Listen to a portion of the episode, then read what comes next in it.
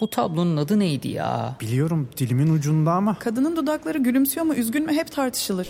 Sadece tablonun adı değil, etrafındaki çerçeve, bulunduğu müze, hakkında çıkan haberler, eserin sahibi ve daha birçok bilgi Samsung Galaxy S24 serisi ve Circle to Search ile dilinin ucunda değil, parmağının ucunda. Galaxy AI ile gelecek işte bu kadar kolay. Salus online terapinin yanında size özel ücretsiz içerik planıyla kişiselleştirilmiş bir deneyim sunuyor. Siz de nefes ve farkındalık çalışmaları, meditasyonlar ve çeşitli egzersizlerden faydalanabilirsiniz. Değişim ve gelişim sürecinde hem fiziksel hem de mental sağlığınızı destekleyebilirsiniz. Kendi en iyinizi yaratmak için Salus uygulamasını indirin. Başlangıç 10 koduyla %10 indirimli kullanın.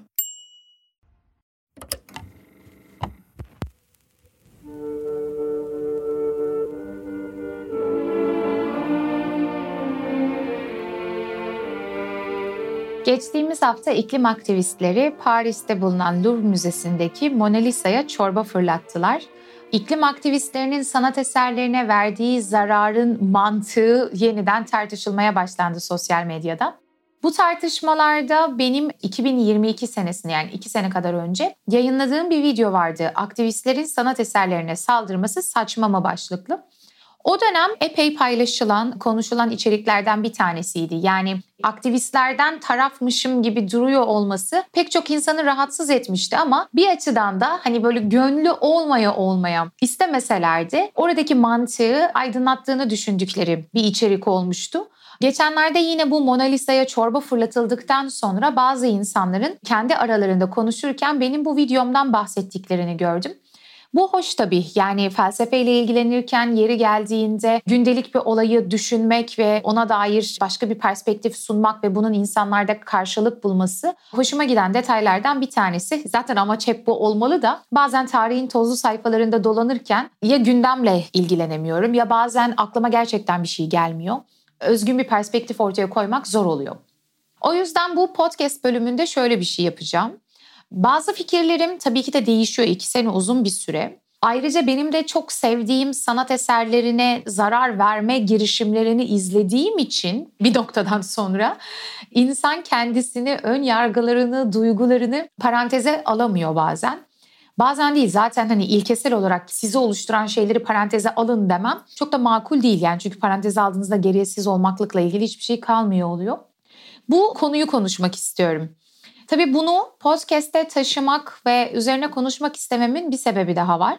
Biz burada iklim krizi ve sürdürülebilir bir gelecek tasarlamak üzerine de bölümler yapmıştık.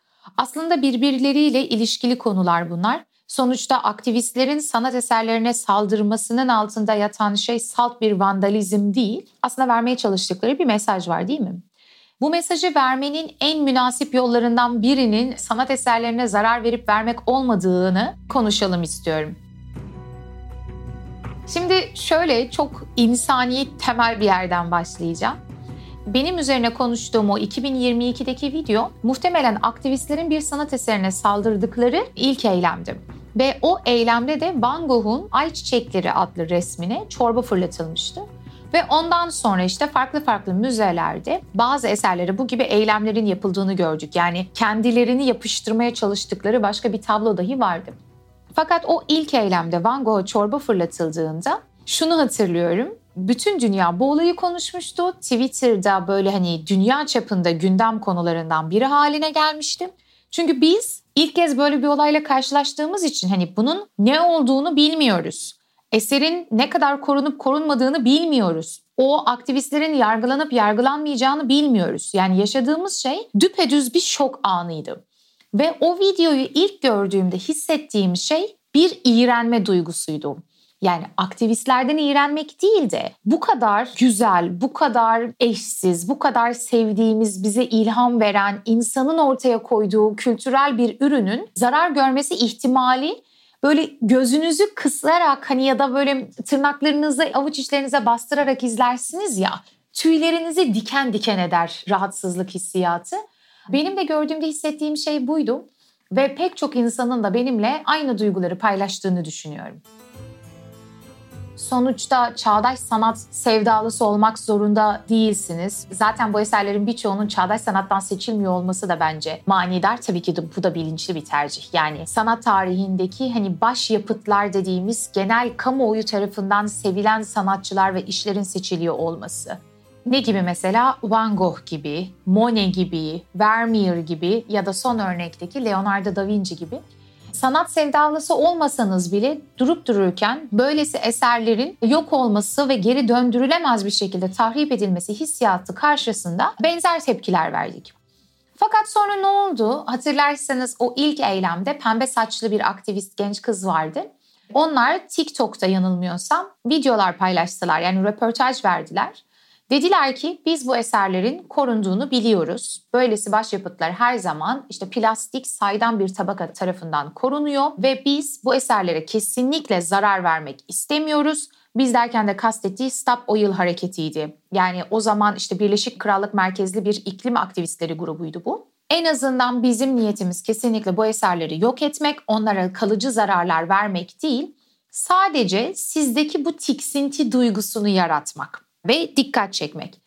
Dikkat çekmek, asıl dikkat çekmek istediğimiz konu konusunda bir kamuoyu yaratmak, bu konunun konuşulmaya başlanması ve burası benim hani felsefi bulduğum ve biraz daha kazacağım bölüm, tiksinti yaratmak.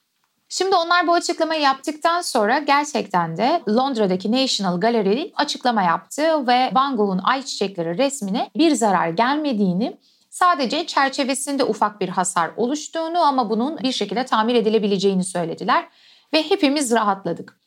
O şok etkisinden sonra yani bu genel kamuoyunun oluşmasından sonra şöyle bir tartışma başlamıştım ya bunun iklimle ne ilgisi var? Yani bir tarafta sanat eserleri var, bir tarafta sen e, dünyada olan ve yanlış sürdürülen bazı politikaları eleştirmek istiyorsun. Ama bu yanlış politikaları eleştirmek için aslında bu politikaları uygulayan, atıyorum her yere jetiyle giden ve bu yüzden de karbon salınım oranını kat ve kat arttıran Kim Kardashian'ın kıyafetine boya fırlatmıyorsun da sanat tarihi içerisinde bile hak ettiği değeri yaşarken görmemiş, avantgard bir şekilde, yalnız ve mutsuz bir şekilde ölen Van Gogh'a saldırıyorsun. Burada bir çelişki olduğunu söylemişlerdi ve kimileri bu hareketin oldukça saçma olduğunu söyledi. Şimdi işin saçma olmasından kaynaklanan zaten bir dikkat çekici unsur var. Yani eğri oturup doğru konuşalım. Kim Kardashian kürküyle gezdiği bir moda şovunda birileri onun üzerine boya fırlatmış olsaydı muhtemelen bu durum bizde bir şaşkınlık, tiksinti, kızma duygu durumu yaratmayacaktı. Belki kimilerinin hoşuna gidecekti, kimileri gülecekti. İnternette defalarca paylaştığımız gifler yapacaktık ama asıl konuyu yeterince konuşmayacaktık. İklim aktivistlerinin bu noktada bizim için hassas olan, geri döndürülemez, bizim için değerli olan hatta maddi değerini bile tam olarak böyle hesaplayamayacağımız mesela Mona Lisa'nın maddi değeri ne kadardır tahmin edebiliyor musunuz? Böylesi eşsiz, yerine yeniden konulamayacak eserlere zarar verme ihtimalleri üzerinden anlatmaya çalıştıkları bir şey olduğunu düşünüyorum. Çünkü aslında bir tarafta sanat kavramının doğası gereği hani kavram işte İngilizce'de art, art ars'tan geliyor. Ars da Grekçe'deki tehne kavramından geliyor ya kavramın kökeninde olan şey şu. Doğal olana insanın koyduğu yapay şey bir açıdan.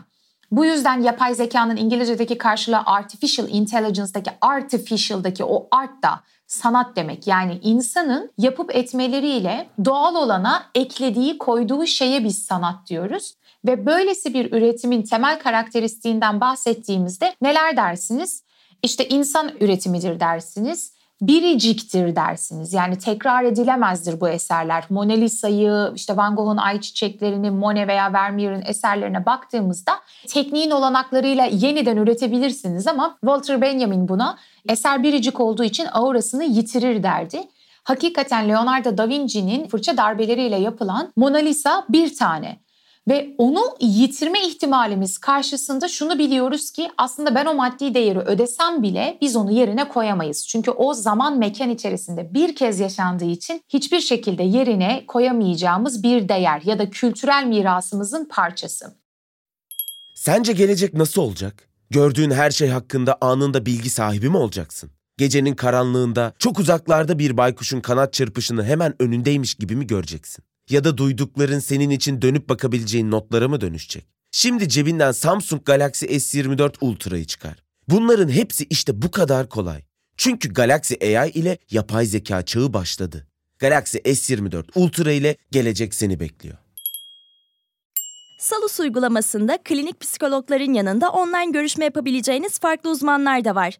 Çocuk gelişim uzmanı, diyetisyen veya fizyoterapist. Bu sayede değişen ihtiyaçlarınıza uygun beslenme, egzersiz ve sağlıklı yaşam rutinleri oluşturabilirsiniz. Salus uygulamasını indirin ve başlangıç 10 koduyla %10 indirimden yararlanın. Detaylar açıklamalarda ve salusmental.com'da. Peki başka ne biricik?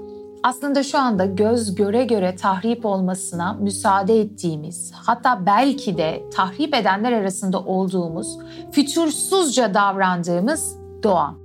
Sahip olduğumuz bir tane dünya var ve bu dünyada yerine konulabilir, tamir edilebilir bir şey değil.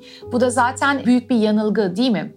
Doğa dediğimizde hatta insan bedeni dediğimizde böyle dişlilerden ve çarklardan oluşan mekanistik bir sistem düşünürseniz giderseniz bir tane dişli bozulduğunda onu tamir etmeye çalışırsınız ve yanılırsınız. Çünkü bunlar aslında bütünsel ilişkisel sistemler. Yani biz iklim kriziyle mücadelede işte dünyadaki ozon tabakasının delinmesinden söz ettiğimizde gidip sadece oradaki küçük bir kısmın işte etrafını böyle çitlerle sarıp orayı tamir etmeye çalışmayız. Çünkü bu hiçbir işe yaramaz. Burada hem içeriden dışarıya hem dışarıdan içeriye dinamik bir şekilde sürekli birbirini değiştiren, dönüştüren organik, canlı bir sistem var. O yüzden tam da bu eylemlerin faili olan Just Stop Oil hareketi de aslında özellikle İngiliz hükümetinin yeni fosil yakıt lisanslarının üretimini sona erdirmesini istiyor. Çünkü bu fosil yakıtlar sizin de bildiğiniz gibi doğada geri döndürülemez büyük bir tahribat yaratıyor. Şimdi bu kısmı detaylı bir şekilde açmayacağım. Sadece antroposen kavramını hatırlatmak istiyorum. Neydi antroposen?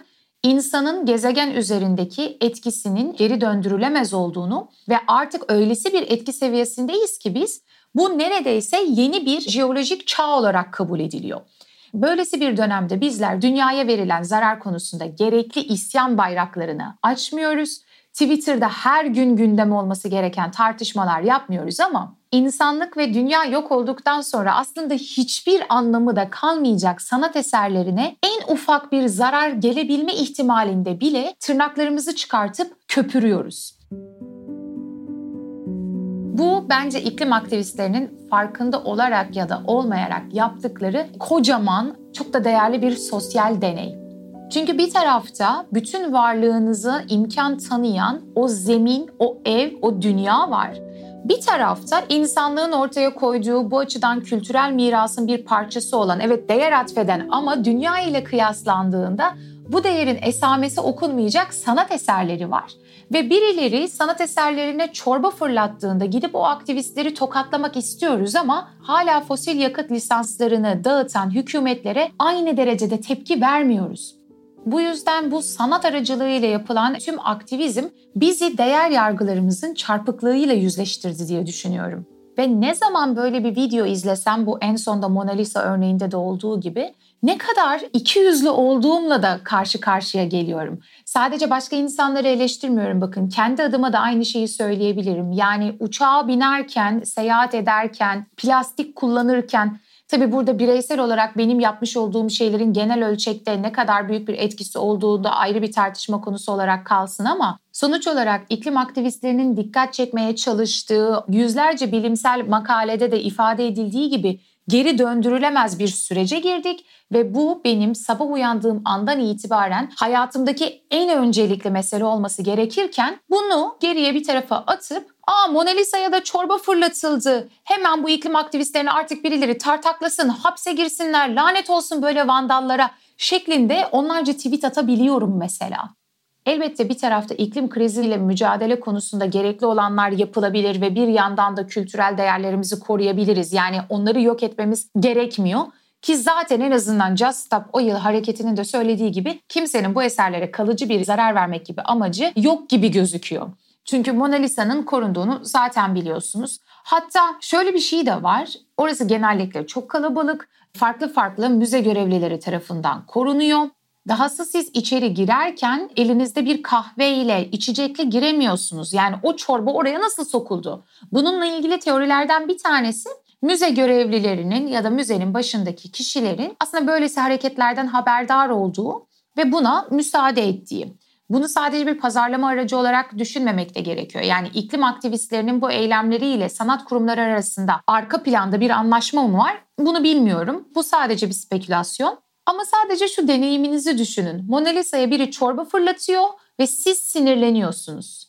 Bir yandan da şunu düşünün. İçinde yaşadığımız gezegen cayır cayır yanıyor ve biz hiçbir şey yapmadan gündelik yaşamlarımıza devam ediyoruz. Bu bizim değerler sistemimizin ne kadar çarpık, ne kadar ikiyüzlü, ne kadar yanlış olduğunu gösteren bir sosyal deney olarak görülemez mi? Benim için en azından bu hareketlerin altında yatan felsefi mesaj bu. Yine de mesela şunu söylemek istiyorum. Bu eserlere şu an zarar verilmiyor biliyorum. Peki gerçekten Mona Lisa'ya biri baltayla saldırsaydı veya Louvre Müzesi'ni komple yaksalardı, bütün müze yok olsaydı. Bu durumda da aynı tepkiyi verebilir miydim mesela? Veremezdim. Çünkü biz aktivizm kelimesinden bahsettiğimizde onun vandalizmden farklı olarak bireysel sebeplerle yapılan bir saldırıdan bahsetmeyiz. Aslında her eylemin amaçladığı, vermeye çalıştığı bir mesaj vardır. Dolayısıyla bu eylem ve bu mesaj arasında bir ilişki kurulması gerekir ve amaç bu mesajı karşı tarafa iletmek olduğu için o insanların bu mesajı alıp farklı şekilde davranma konusunda motive olmaları gerekiyor. Yani Louvre Müzesi'nin komple yandığı bir senaryoda yaratacağınız şey dayanışma, motivasyon ve farkındalık olmaktan ziyade kötü duygular, nefret, şiddet eğilimleri olacaktır değil mi? O yüzden aktivizm ve vandalizm arasındaki sınırın nerede çekilmesi gerektiği de aslında aktivistlerin vermeye çalıştığı mesaj ve o mesajın iletilmesi konusunda kullanılan aracın insanlarda yaratacağı psikolojik durumu düşünmek gerek. Yani aktivizm dediğimizde 3-5 tane çocuğun rastgele yaptığı hareketlerden bahsetmiyoruz. Bunun kitleler üzerinde yarattığı psikolojik bir durum var. Yani ne şekilde geri dönüş alacağını düşünmek gerekiyor.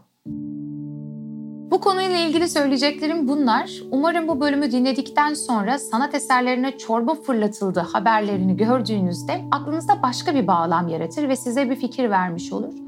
Biliyorum çok sinir bozucu. Ben de çok sinir oluyorum. Ve her defasında gerçekten geri döndürülemez bir kaza yaşanmış mı diye bakıyorum ama şimdilik olanlar ya da bütün bu eylemler söylediğim bağlamda gibi gözüküyor. Bu arada bugün 6 Şubat.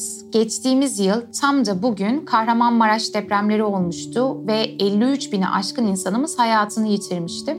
Doğal bir olayı felakete çeviren önlemleri almadığımız için yaşanan bu facianın da yeniden tekrarlanmamasını diliyorum. Elbette nasıl olacak bu? Farkındalıkla, tıpkı bu bölümde konuştuğumuz iklim krizi konusunda olduğu gibi yapılacak, ses çıkartacak, talep edilecek çok şeyimiz var.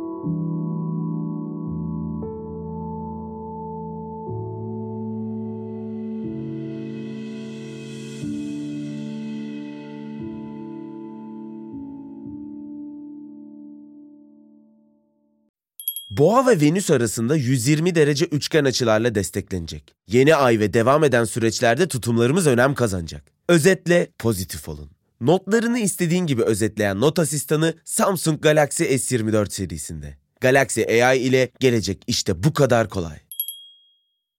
Salus yetkin psikologları ile terapiyi her yerden ulaşılabilir kılmaya devam ediyor. Yaşam tarzı değişiklikleri, adaptasyon sorunları, yalnızlıkla başa çıkma gibi konularda online terapi desteği için Salus uygulamasını indirin. Başlangıç 10 koduyla %10 indirimli kullanın.